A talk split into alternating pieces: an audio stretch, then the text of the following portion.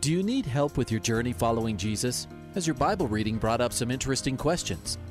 Um, I, I, I need a prayer request. Is I've heard um, pastors talk about you can't get to heaven just with good deeds. I was just wondering what you guys think. Is, the, is there a correlation between the seventh trumpet and Revelations as the last trumpet, or is he talking about some other trumpet? Finally, a place to get answers. We're ready to take your prayer request and answer your Bible questions. Call in at three oh three, six nine oh, three thousand. Let's join Calvary Live right now. Good afternoon, everyone, and welcome to today's edition of Calvary Live. My name is Ed Taylor. I'm taking your calls and your questions today. three oh three, six nine oh, three thousand. three oh three, six nine oh, three thousand is the number. And if you want to text me, you can text me directly at three or seven two oh, three three six, oh eight nine seven. This is the show where we take your calls and questions. We uh, answer them uh, as the Lord would allow us. We talk about things, opening the Bible together, and just basically praying and being the body of Christ over the airwaves. And we get to hear us on the Grace F M radio network from Cheyenne, Wyoming, down into uh, Pueblo, uh, you know, probably the Pueblo West border in that area. Uh, and you up into Nebraska, some areas of Nebraska, east on the plains, uh, all up and down the Front Range, of course, around the world on grace f m dot com or our free app that you can get in any app store. And we're also carried on the Hope F M radio network, the Truth F M radio network, and other low-power F M stations around the country, which we're very grateful. So if you're listening to me right now, give me a call, three oh three, six nine oh, three thousand. And we'll answer your call. And anywhere other than Grace F M, you're going to hear this program one week delayed, which is kind of cool because, number one, you can call during the program. And number two, you can get the answer on the air, on the phone while we're talking. And then the following week, you can tune in and hear it. Hear it in Colorado.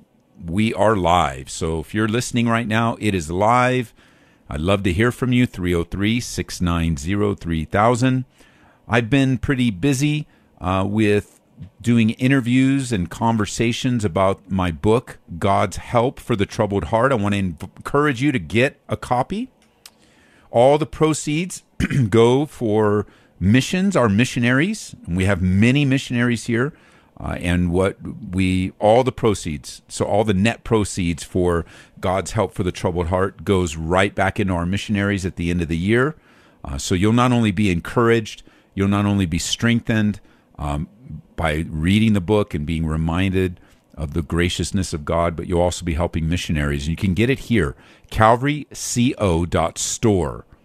Calvary Co, that stands for Colorado, calvary co dot store. And that is now our bookstore, and our apparel, uh, basically our Calvary swag, is now online. And, of course, if you're near the church, you don't have to pay for shipping. You can just click, I'll pick it up at the church, uh, and you can get it there, or you can have it shipped to you.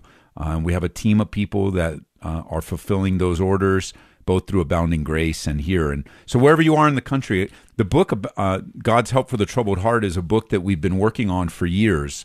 Uh, it is a book, unfortunately, born out of deep grief uh, after the death of my son, Eddie, Uh, at the age of twenty-six, in back in two thousand thirteen, and it was written uh, in in the process, which I think we all are that grieve, in the process of healing, and that's that is a process. Uh, it it doesn't happen overnight. Uh, it takes time, and and so we waited a few years. The the darkness started to lift, and then uh, I. developed a series of Bible studies that I could just sense that what God had awakened in my heart. And again, I'm call, I'm, I'm waiting for your call, so give go ahead and call in, three oh three, six nine oh, three thousand. But what had awakened in my heart as a pastor-teacher through my own pain and the difficulties uh, ongoing that surround the death of my son was there's a lot of pain uh, in our church, and a lot of pain for the precious, wonderful people I get to be connected to through technology. So I developed a series of Bible studies that I titled back then, Help for the Troubled Heart or Hope for the Troubled Heart, I forget which. And I taught those studies to our church. I took some of them around the country as I was teaching at conferences and other churches. And and then between, I forget exactly, there's a discussion with my assistant, uh, Cassandra, who is just a, a blessing to me, to my family, to our church, her and her husband, Jason. And we discussed putting it together in a book, and we, you know, that's a pretty involved process, besides the fact that we're overseeing a church, besides the fact that we have daily ministry and daily issues and trials, you know, all of that. So we hired an editor, and we we went through all the work. We took those Bible studies and translated them into written form uh, in a more readable way. And and so that's what the book is. It is a book, and I, I just did an interview with my friend Gino Geraci uh, over on the other station here in Denver, K R K S, and he he really went down a path of questions I thought were really good. And one of the observations that he made, you know, because you're in it all the time, you're reading all the time, you know, kind of like proofreading, right? Have you ever done this, where you're proofreading and you proofreading, you've read it so much that you missed ten things just because you've seen it, and you're kind of reading it the way you want it to be read or sound. And so we got to a point where we're just reading this book the way it is, and and I, I was very ha- I, I am very happy with it. But Gino, as he was reading it fresh, Pastor Gino uh, was reading it fresh, he made the observation that on every page there's another um, an, another encouragement to keep your eyes on the Lord, to keep your eyes on the Lord, to keep your eyes on the Lord. That help comes from the Lord, comfort comes from the Lord, and he spot he hit it. He He he hit it on the head. That was the intent of the book. Uh, it's not my life story. It's not any anything like that. Um, my life story is not powerful. Uh, what's powerful is God's story through my life and through your life. And I'm I'm very, very happy with the way it came out. All that to say, please get the book. Buy a copy for yourself. Get one for a friend. Uh, it's called God's Help for the Troubled Heart. I know it will bless you. I know it will encourage you. And you can order a copy on our website, calvary co dot store. And that is from our church. That belongs to our church. It's nonprofit. Uh, and all the proceeds go to the church, through the church, and out to our missionaries. And you could pray with us. We're praying about picking up six more missionaries, because what God has spoken to our heart is through COVID, we need to go press in harder, not backwards. We need to go forward. Forward, forward, forward, not backwards. So we're praying about, and I, I, I need to find the list, because we're praying about, I don't have them all memorized, but Mexico, um, Tijuana, Mexico is one of them. Uh, Myanmar is another one. Uh, let me see if I can remember. Um, Romania is another one. Uh, Texas. Texas is another one. Church plants.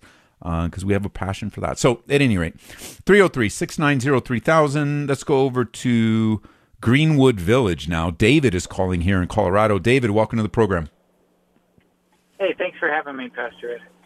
You're welcome. Um, I just had a quick question about a canvas I recently bought, and I and I hung it up in my dining room. It's a it's a big canvas. Um, it's I think it's thirty by sixty, so it's a really big canvas, and um, it's just a picture of maybe what Jesus is believed to look like, and I like the artistic value. Um, it's it's it's a face, and it's um, got a you know a crown of thorns on it, and yes, it reminds it reminds me of his sacrifice, you know, um, and yes. I like the way visually it looks. Um, when I when I got the package though, and I opened it up. Um, I just started second-guessing that I wanted it. I don't know what, what came over me, but I was like, I don't know if I really want this. And um, I started thinking about maybe it could be like a graven image. And then I saw something recently that, you know, God never uh, – the only really image of God was, was Jesus. Um, and, you know, any other image could distort my my view of God. So I – So I uh, just wanted to know if I should, I mean, I don't ever see any pastors or anybody else that I now have a giant a giant canvas of. Uh, so I was like, I don't know if I should have this. I don't know. I just wanted to see if there's any other perspective okay. about it.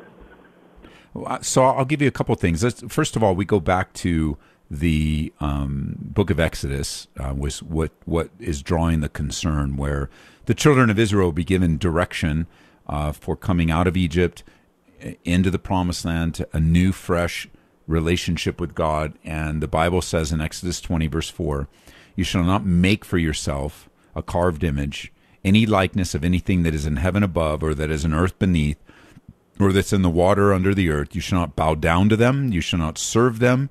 For I, the Lord your God, am a jealous God, visiting the iniquity of the fathers upon the children to the third and fourth generations, to those who hate me, but showing mercy to thousands, to those who love me and keep my commandments." And I do believe that this is a prohibition, uh, a an eternal prohibition of replacing the uh, glory and righteousness and holiness of God with an image. And you can do that, and I can do that. What I don't believe this is a pro- prohibition of is having a painting or even an imagination. Think of this. Think of it this way: ha- have you ever, in your mind, imagined what Jesus might have looked like?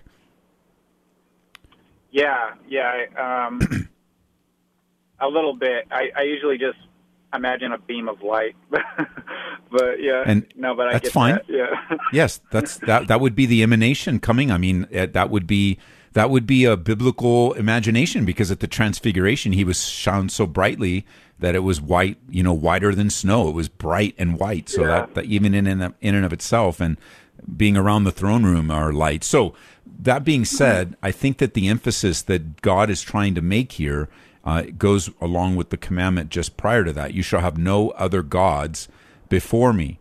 Now, you could read that and say, okay, then I guess I can have gods after you. Um, but that's not the point. The point is you should have no other gods. There, there is a supreme worship. And in the carved image and the likeness of anything in heaven above or, or the earth beneath is is a is is connected to your soul worship of God, so that if the image, uh, an image or the image becomes a Uh, ob- object of worship, uh, becomes an object of that that becomes the object that you uh, replace God with. That's forbidden. Um, that that is something that is not that that's not allowed. Um, even even God instructed images of of angels to be put on the Ark of the Covenant. Um, so we know that it's the purpose behind the image that is very important. And so he, they don't want, he doesn't want any carved image trying to figure out something that would take the place of the of their worship of God in his purity and his holiness. That being said, there is a lot of sensitivity, like you're feeling right now, about having an image that represents Jesus, because we don't know what he looked like. And we don't have photographs, and we don't have descriptions, and um, we only have intimations, you know, that he was a Jewish man, uh, that he looked like other Jew. He lo- he was a normal-looking Jewish man, because when they came looking for him in the garden, he had to be pointed out. Uh, so that that he he blended in with the people. There wasn't a glow about him, or like his complexion wasn't um, wasn't different than everyone else, and so.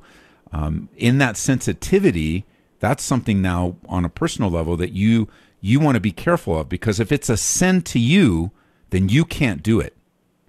Mm-hmm. And if, if it becomes something that stumbles you or pricks your conscience, then you have to go. You have to let it go. And for me personally, I don't really like most representations of Jesus, and I don't really like... Um, Uh, you know, to have pictures of Jesus around me, and except that I found one that I have put in the office, and I do like, uh, and it's a picture of it's an it's a it's a artist's rendition of of what it would have looked like for Peter sinking under the water, looking up out of the water at Jesus reaching down to pick him up, and yeah. And I don't worship it. Uh, you know, it's just a great reminder that, man, when you're sinking, uh, the truth of God's word is that he will rescue you, uh, very similar to that he rescued Peter. So I don't believe the prohibition is artistry. Uh, I don't believe the prohibition is this uh, an artistic rendition of a glorious um, of a glorious scene of the Scriptures. Um, but I know it can cross the line, especially in some people's hearts, that um, that image now becomes the very thing that's being uh, worshipped, like even relics and things. But you know, the in the mid-century, when the, when people couldn't read, um, those the those in church leadership uh, began to to communicate to the people through pictures. Uh, because they can interpret pictures, and not all the pictures were accurate. Um, but but what what is what do people do with that? So what did they start doing? The people started worshiping what we know as relics now. They worship images, they worship pictures, they worship statues, they worship places. And that absolutely is prohibited, and I think that's what's being spoken of in Exodus twenty. Great. Yeah, I definitely. Uh, I'm not going to be worshiping the canvas by any means. So that. I'm settled with that.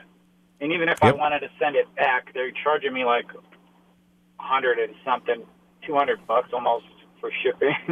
So I was like, uh, I'm going to hang it up. But then I, when I hung it up, it's just so big. It's weird. It's it's big. It's it's cool, but um, that makes a lot of sense in terms of um, I can have uh, a piece about it, but um, yeah, I'll just I'll keep it up for a little bit and see it, how I feel. But so let me add let me add else. one more let me add one more piece to that with your follow up. You know, you, you said you're starting to measure this question by by a piece that you probably should just dismiss, and that is, if they charged you a thousand dollars and the Holy Spirit told you to send it back, it's worth the thousand dollars.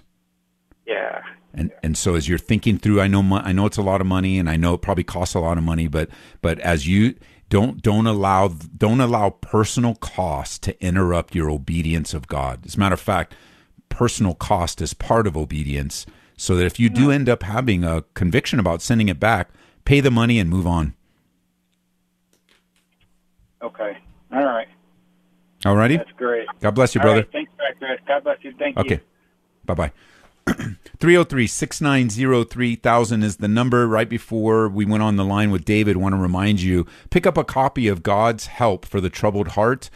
Uh, it's available on our uh, church stores, calvary co dot store, calvary co dot store. If you're here locally, uh, you can always, ask, you, there's a little button to click. You can pick it up and save on the shipping.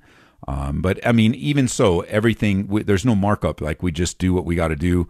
Um, and we're we're not making we're not making money on shipping or anything. Um, and any of the net proceeds, there is a there is an increase on the book itself, but the net proceeds go all the way to missions. So not only will you be encouraged, not only you bless someone giving a gift, but you'll support missions. And it is, the feedback of the book keeps coming back uh, very very positively. Um, I am uh, encouraged. I'm encouraged. Let me read to you one. Uh, some excerpts of uh, what somebody wrote uh, in a in a review recently. Um, uh, it says, "I don't have enough words to describe the kind of blessing that one can find through reading this book. It's this is this is a very articulate person. It's like a consoling breeze, gentle and kind, reminding you that there's still hope, and no matter how difficult it may be for now, you must never let go of your faith." Hmm. I mean, it's I'm I'm always encouraged to to, to read how people respond uh, and how they grow closer uh, to the Lord. Uh, it says, reading this book filled with relevant Bible verses, I was able to re-encounter the many Bible characters I thought I knew before. I was able to relate to them better, seeing myself through their difficult experiences. Man, that's a pretty good. Um, it's I'm I'm humbled. And I want you to be encouraged. So get a copy. It's on calvary co dot store, calvary co dot store. Arvada, Colorado. Jarrett, welcome to the program. Hi. Hey, Jarrett. Yeah, thank you for having me. You're welcome. What's up, man? Hey, um, so uh, my question is centered around, um, it's centered around being born again. I actually am okay. a born-again Christian as of about a month and a half ago. Okay. Um, And yeah, I wanted to ask a question in regards to, um, like, I hear from other people that it's supposed to be an instantaneous thing, and or a moment, being born again, and then, um, yeah, I'm not. Re- I didn't really experience it in that way, and so I was okay. seeing if you could shed some light, no pun intended, on that. So, so it's great, you know, and I, I think it's a great question, and you're at a perfect place in your relationship with God to explore that thought. Now, there are some real technical Bible descriptions of what I'm about to say. I'll give those to you later, uh, and, and you'll see that the Bible specifically, directly answers your question. Uh, but to get there, I want to I want to remind you that the phrase you used is the phrase that Jesus used to describe a person that that is given new spiritual life, and that's the phrase born again. And he, that phrase comes to us when Jesus was talking to a very religious man by the name of Nicodemus. And Nicodemus understood the phrase for what it meant, but came to the wrong conclusion, right? Because in it, this is all found in the Gospel of John, chapter three. And Nicodemus says, that doesn't make any sense. How can I go back into my mother's womb and be born again? I mean, he took it extremely literally. But the, the reality of what Jesus was teaching is he was saying there is a physical birth and they, there is a spiritual birth, and they're both very similar. The, the, the comparison is very similar. So let's think of a physical birth.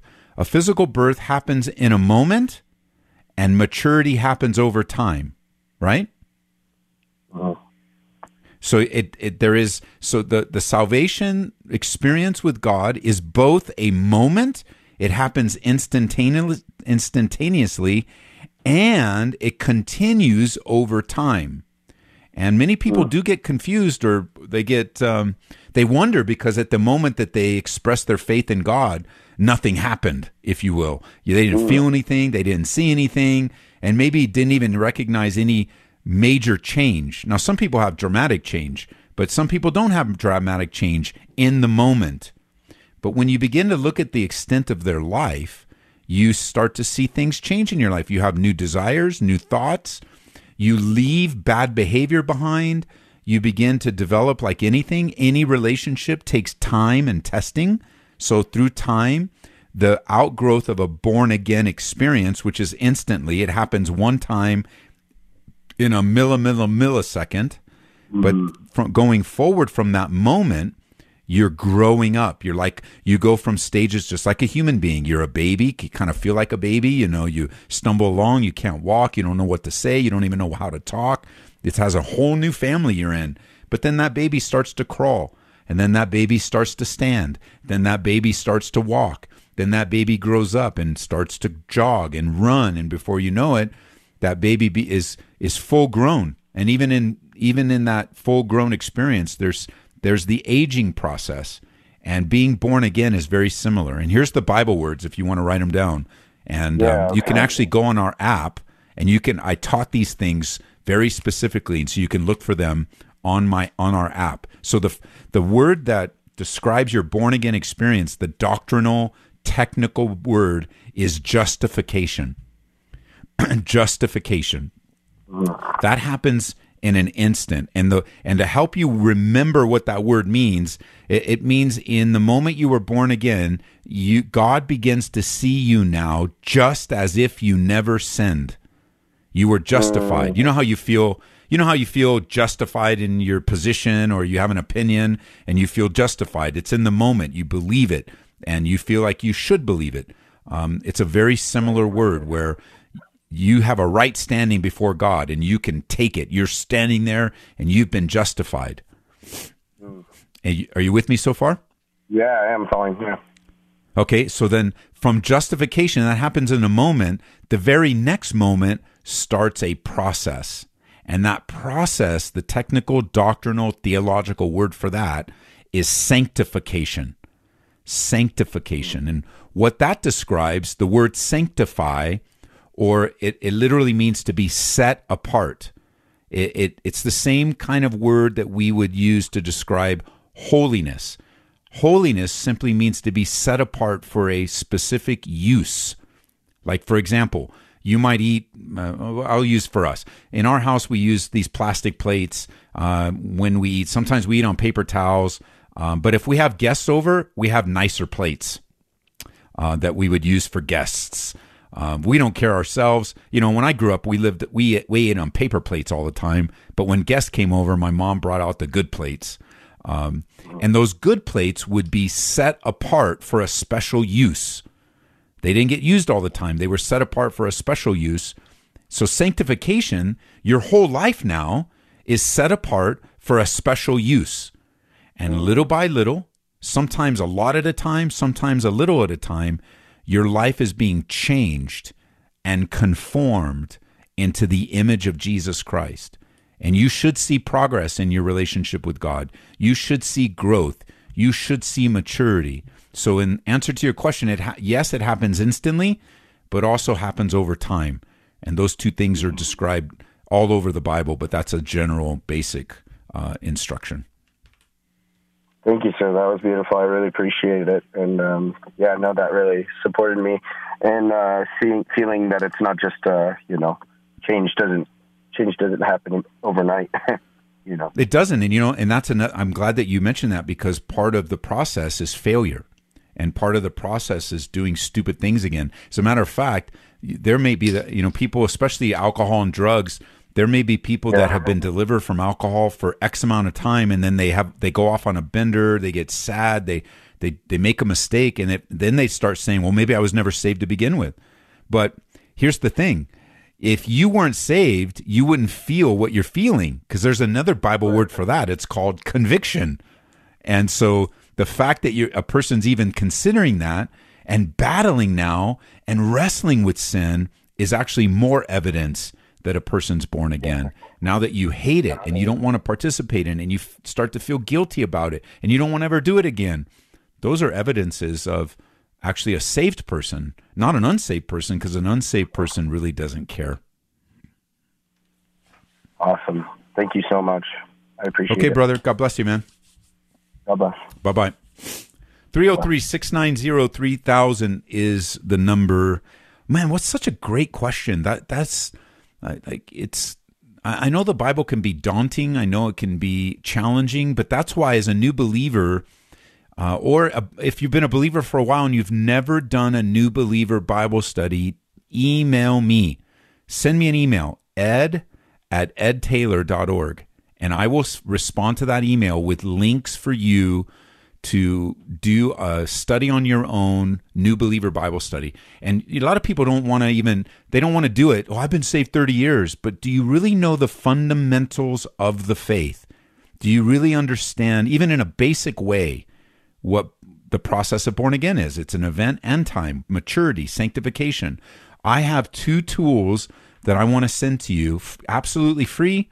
Um, that's what they're tools we use here at Calvary. And, you know, they're all up on our website, but I've got the links for them. Send me an email, ed at edtaylor dot org, and I will respond to that email with a bunch of links that will get you on the way. And we can help you in these first few steps of you following Jesus. Even if you've been saved forever, it's good to go back and look at them and be established in your faith. So you hear the music. Half the show's gone already. We'll be right back here on Grace F M and affiliated stations on Calvary Live.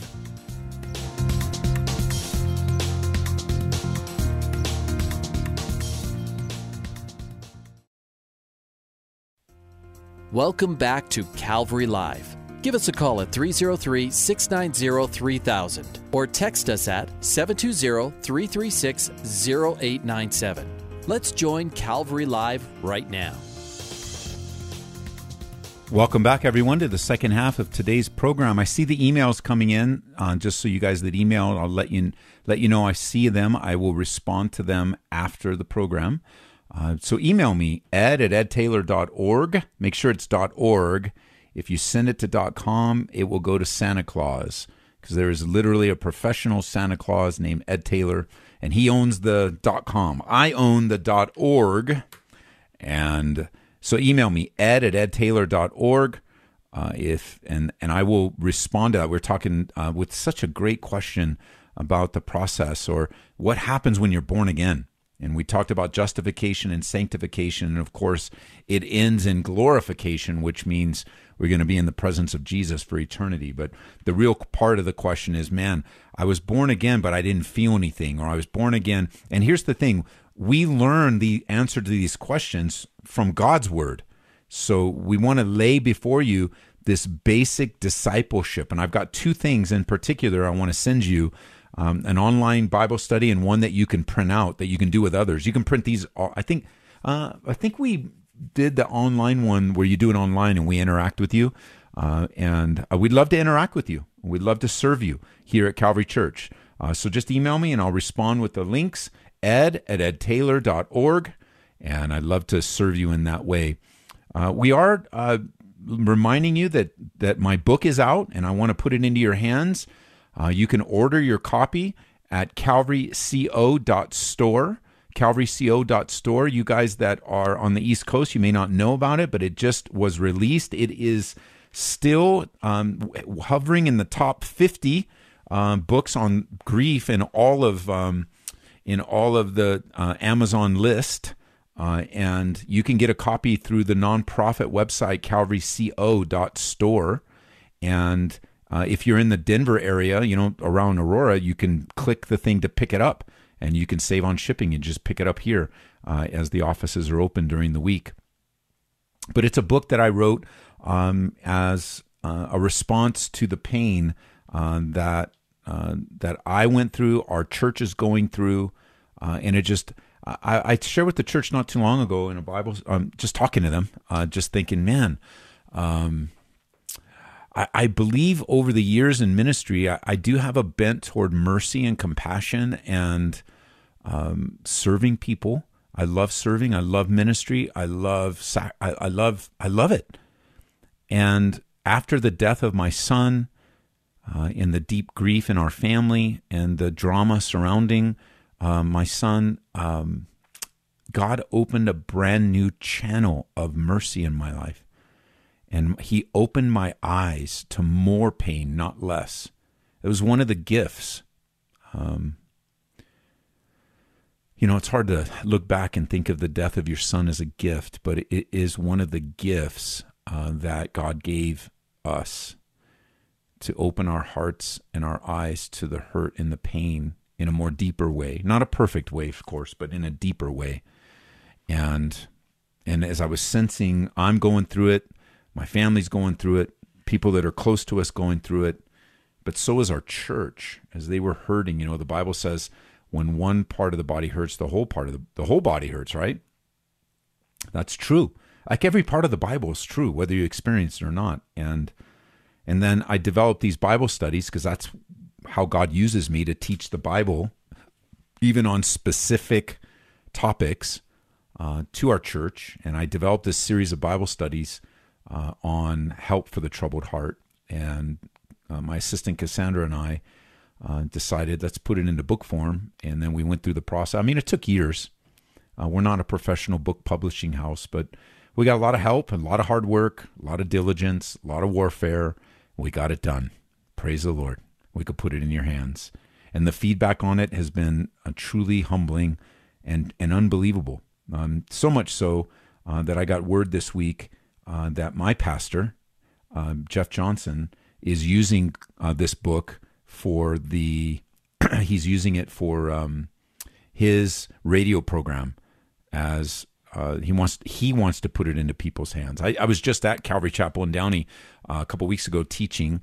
Uh, Pastor Jeff invited me to come and teach and share. I have a message that I'm traveling with uh, surrounding pain and suffering with the book, to get the book in people's hands. And And the uh, the message ministered to him and his wife, which is pretty amazing. You know, I know the Lord's doing it, but to think that I walked into that room, and this is how I process it. And I know the Lord's doing this in your life too. So I share my testimony for you, so you can be encouraged. But I walk into that room, lost as lost can be.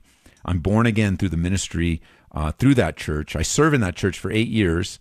Uh, I come into Colorado. I get to serve here, and then I, I'm invited back. I've I've been in. I've had the privilege of teaching in that pulpit many, many times already, but to come back now, and Pastor Jeff says, yes, come, uh, bring your book. I want to present it to our church. I, I, I trust you with the flock. And And then he sat through it, of course. You know, it's always a challenging thing, right? To to to to teach uh, people that you respect, right? You um, obviously, I, I honor and respect my pastor, and he's there teaching with he's there. But you know, he's just a man like you and me. He's got his own trials and tra- challenges that the Holy Spirit wanted to minister to him, and so it's not intimidating anymore. It's just humbling. The first time it was super intimidating because, you know, the fear of man. Um, but you just got to get through all that stuff. This time, it wasn't intimidating. I was there as a representative of God, and my pastor needed to be encouraged along with his wife, and he was. And so all that to say, it's the book of the month on our radio program as well, and the proceeds, uh, the net proceeds all go to missions through our church. You can go to calvary co dot church. I think we have open lines, three oh three. Uh, we have all open lines, so... Um, three oh three, six nine oh, three thousand. I want to pray uh, for Matthew. He was on the line, but he dropped off. He want, we want to pray for Tara uh, or Tara, I'm not sure which way, uh, that's going through troubles in her life. So God, we pray for Tara or Tara that's going through troubles in her life. Um, you know, as when I think of that word trouble, I think of uh, Jesus when you said in John fourteen, let not your heart be troubled. And so just by that statement, you are uh, ministering to us so that we know that we don't have to live with a troubled heart, even if it's moment by moment. So I pray for Tara, wherever she might be, and whatever her troubles might be, that you would meet her and that you would uh, remove the troubles and comfort her heart. In Jesus' name, amen and amen. All right, well... give me a call, three oh three, six nine oh, three thousand. Um, I've got a lot to talk about. I, one of the things that came up recently, and it wasn't another radio interview. I've been doing a lot of podcasts and a lot of radio interviews surrounding the book uh, and traveling around to churches, um, sharing the Word of God and encouraging people. Uh, and one of the one of the things that came up was my personal blog. You know, I write on grief and I write on ministry. Uh, it's two of my passions. And I wrote a blog post not too long ago, and I entitled it, Five Things Not to Say to Your Grieving Friend. Five Things Not to Say. Because when you, we're ministering to people that are in deep pain or deep grief, there is a natural uh, disconnect from the person because we're not going through what they're going through exactly as they're going through it. We may have experienced a similar uh, situation. We may experience a similar uh, type of grief, but it's always different for everyone. And it's uncomfortable. Like here, and here's what I said. C S. Lewis, in his book, A Grief Observed, commented on how relationships are made uncomfortable by grief. Conversations can turn awkward. Eye contact can be weird. Since death is an enemy, it tends to do damage to those left behind. C S. Lewis writes, and I quote, I see people as they approach me trying to make up their minds whether they'll say something about it, which was the loss of his wife, or not. I hate if they do, and I hate if they don't. So it's a normal part of the grieving process, this awkwardness. If you're the one who's lost a loved one, you'll feel it. And if you're the one that God has sent to encourage someone, to comfort them, you'll feel it. And this is where sensitivity to the Holy Spirit is so critical. And what you choose to say can either help or hurt someone. I remember, um, as many people, there was just an overflow of love and care and concern after the death of our son, and uh, it was just overwhelming. I mean, there still is uh, so many people that love my family, um, and I love you too, and I appreciate that. Um, but but there was one person, um, and there's quite a few, but one that I remember that uh, came up to me after a s- church service and was truly wanting to express their uh, concern and comfort to to me, and they said, I know exact something along these lines. I know exactly how you feel, Pastor. I'm so sorry you're hurting. I know exactly how you feel because my dog died last week. And while I know that the pain of losing a pet is a very serious one, uh, it doesn't, it, it the life of a pet is not equal to the life of a son. And, but, and it was a hurtful comment, but the person was just expressing their their their concern. They weren't wanting to hurt me, um, and the Lord just taught me, if when you start hearing awkward things, they're awkward, you're awkward. When you start hearing those things, just remember um, that this person loves you, and they're trying to express that love. and they don't need to be corrected. They don't need to be, hey, don't you know if my son is more important than your daughter? No, that's that's not from the Lord.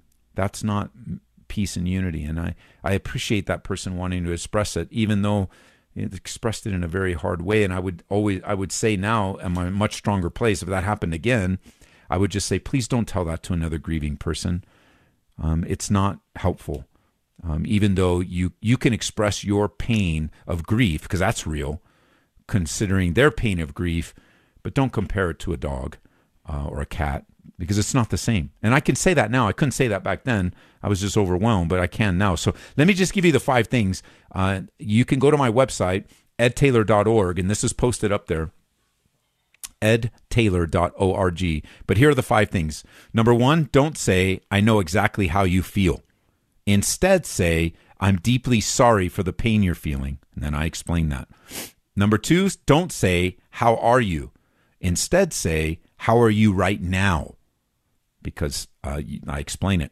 And then thirdly, I, su- I suggest, don't say, you'll get over it. Instead say, I'll pray for you regularly. And I explain that. Fourthly, I say, I, I suggest, don't say, God works all things together for the good for those who love him.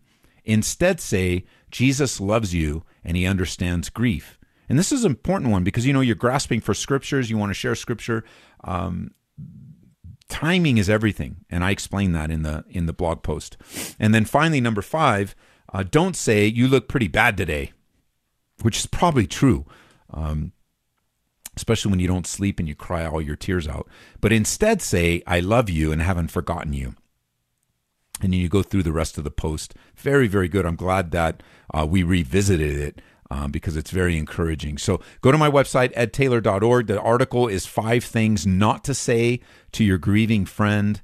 And, you know, the, there's this um, reminder in my heart, in my life, to press in, to serve you, to love you, to care for you.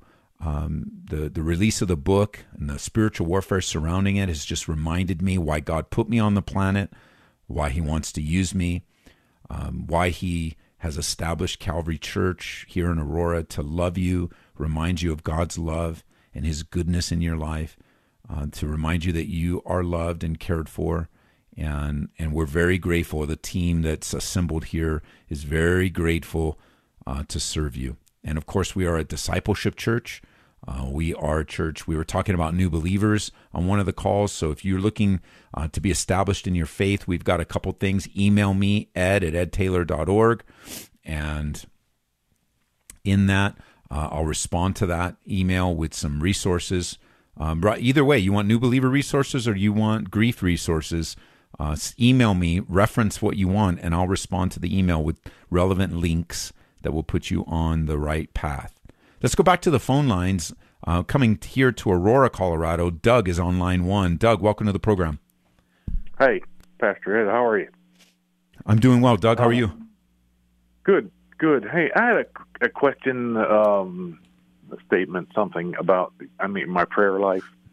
Okay. Hey, I uh, I find that there are times as as I go along in my prayer life that I, I, I don't say anything, you know, it's, yes. It's just enjoying it.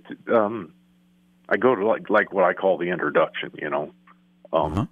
and, and, and then, then I'll just sit there and, and enjoy it. The silence without talking. Yes. And is that a, is that a progression of prayer or Uh, normal, I guess, kind of thing? I, I, I think it's normal. Uh, I think it's part of the conversation process. For example, while you were talking, I was silent. Uh, it's part of our conversation.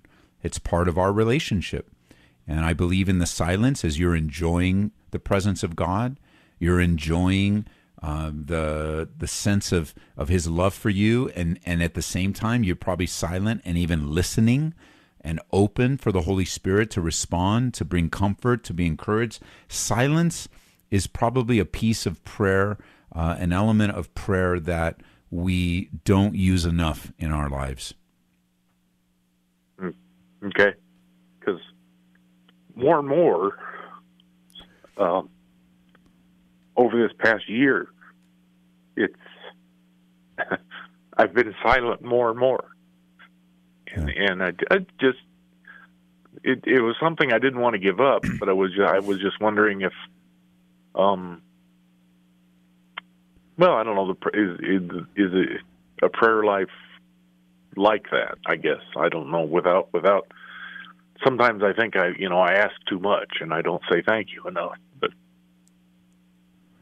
I believe that, I it, like any like any conversation, silence is going to be a part of it. And if you're feeling deficits in other areas, then go ahead and begin to spend some time in those areas. You know, if appreciation has been a deficit, spend some time on a prayer of appreciation.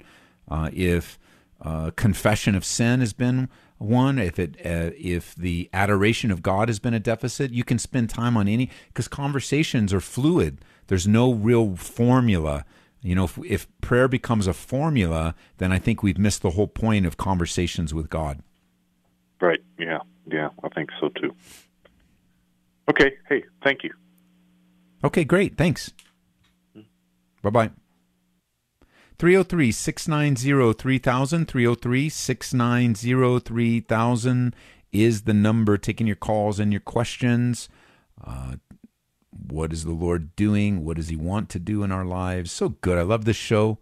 Uh, I love the um, I love the opportunity to talk about the things uh, that God is doing. Let's go to Lynn in Highlands Ranch on line three. Lynn, welcome to the program. Hi, thank you.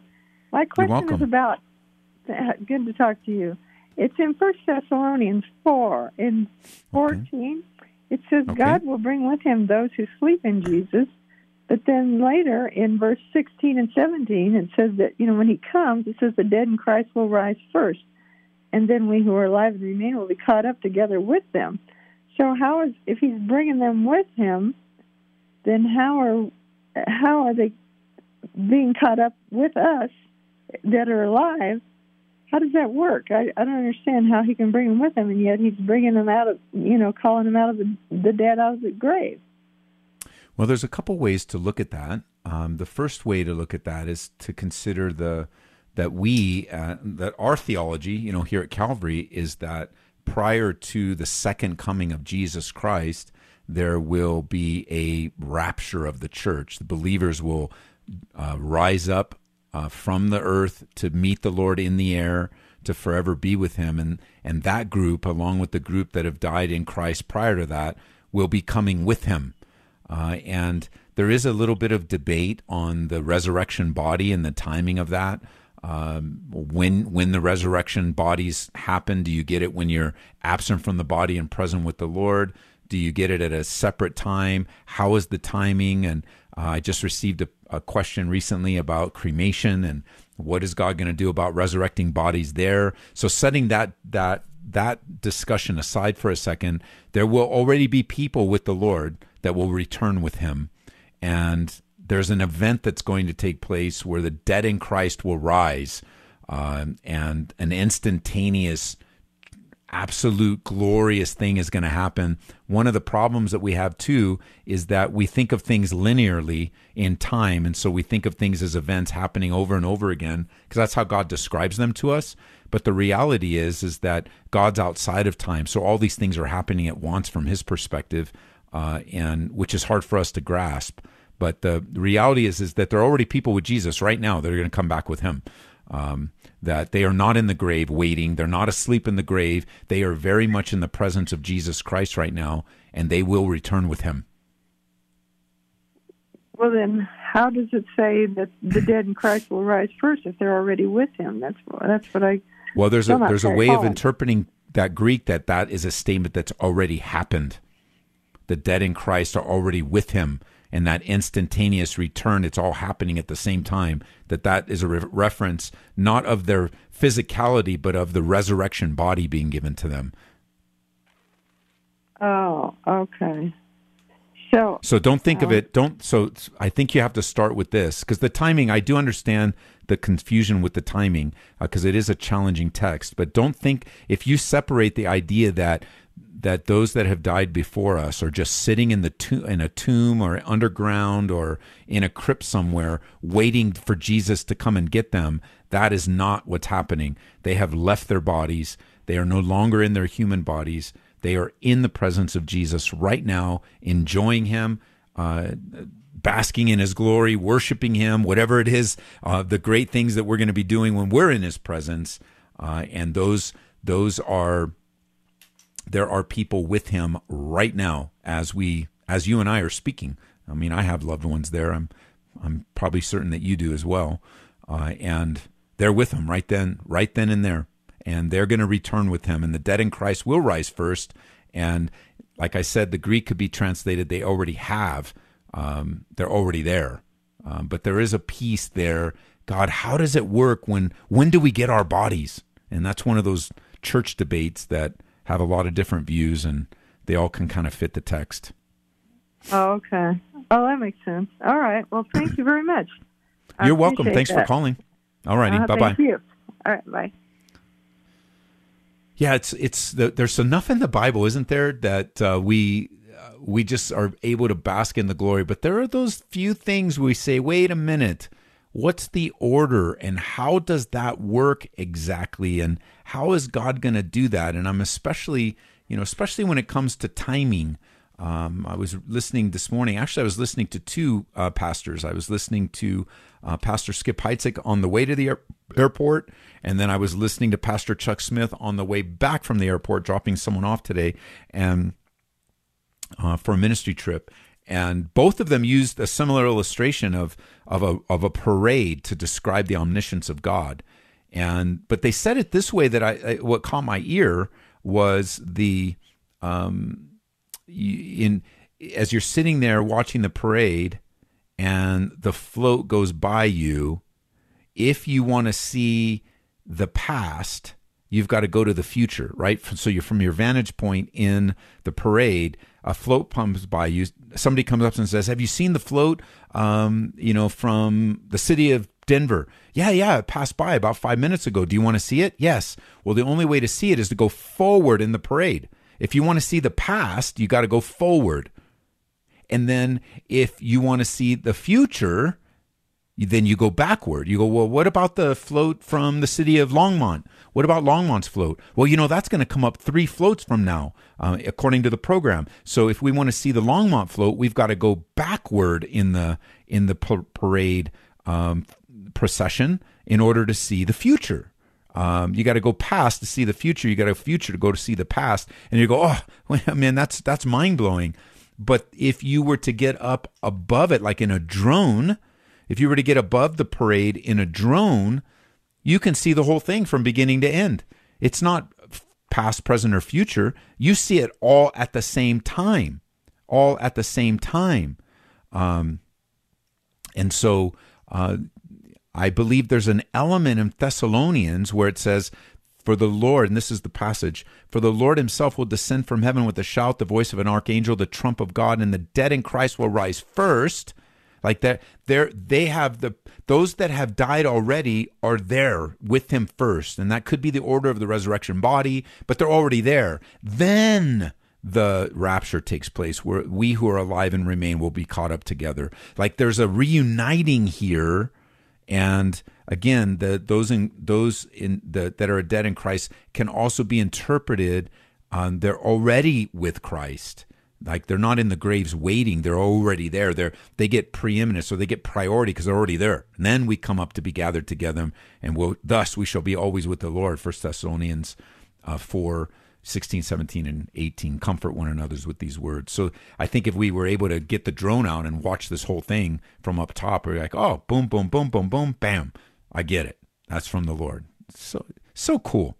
So encouraging. So three oh three, six nine zero, three thousand is the number to call us another time, because we're going to be out of time here uh, in just a few moments. I was listening here on Grace F M. Uh, we had an invitation to come to services this weekend, and I want to repeat that invitation. We are open. We are in person. Uh, we're meeting Saturday nights at six p.m. and Sunday morning at eight forty-five and ten forty-five. We're also online, and we're also a broadcast live on Grace F M and on our apps, and anywhere we can send the signal, we're on. Uh, we are in person. We are following many of the C D C guidelines. Uh, we have uh, reasonable distancing. Yes, we are requiring that you uh, wear a face covering. It's the least that we can do uh, to love our city and love each other. It is uncomfortable. It is a, a, oppressive, if you will. It's un- I mean, all of that. I agree with you all, but we can do it, and we can get used to it.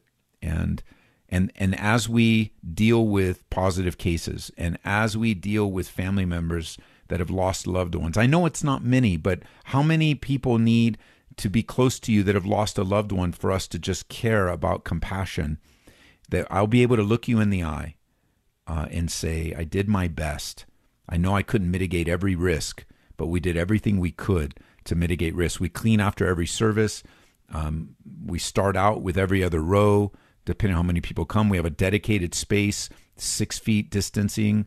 Uh, if you want to watch on, on the screens downstairs, so you can be. We have our children's ministry open. We have guidelines there and deep cleaning. And so we're doing our best to mitigate the risk, but we got to be together, church. We got to be together. And and even if things are unfair, things are wrong, Jesus came into a culture that was wrong and unfair. He came to a culture uh, where there there were leaders of the government killing children um, because they were upset and mad. And Jesus just went about doing his business and ministering the gospel and loving people and healing people and hanging out with sinners and hanging out with people that needed him. And and let us be the church. That's our phrase for this year. Be the church. Let's just be the church. Let's not be known as angry, uh, militant, uh, vicious people trying to save something that's temporary, but let us be known by our love for one another, our care for one another, looking to save souls. And let us follow the clear teachings of Jesus when he says, seek ye first the kingdom of God and his righteousness, and all these things will be added unto you. I know the Lord will bless that. And I know he is blessing that. So come to church. We want you here. We will make room for you here. calvary co dot church. If you want to pick up a copy of God's Help for the Troubled Heart, calvary co dot store. If you want to read up on grief and ministry, ed taylor dot org. So all that's available to you. So appreciate our relationship, the privilege of serving you and loving you and pointing you to Jesus. Together we'll grow in grace. And God has great plans for us. So God bless you. We'll see you this weekend.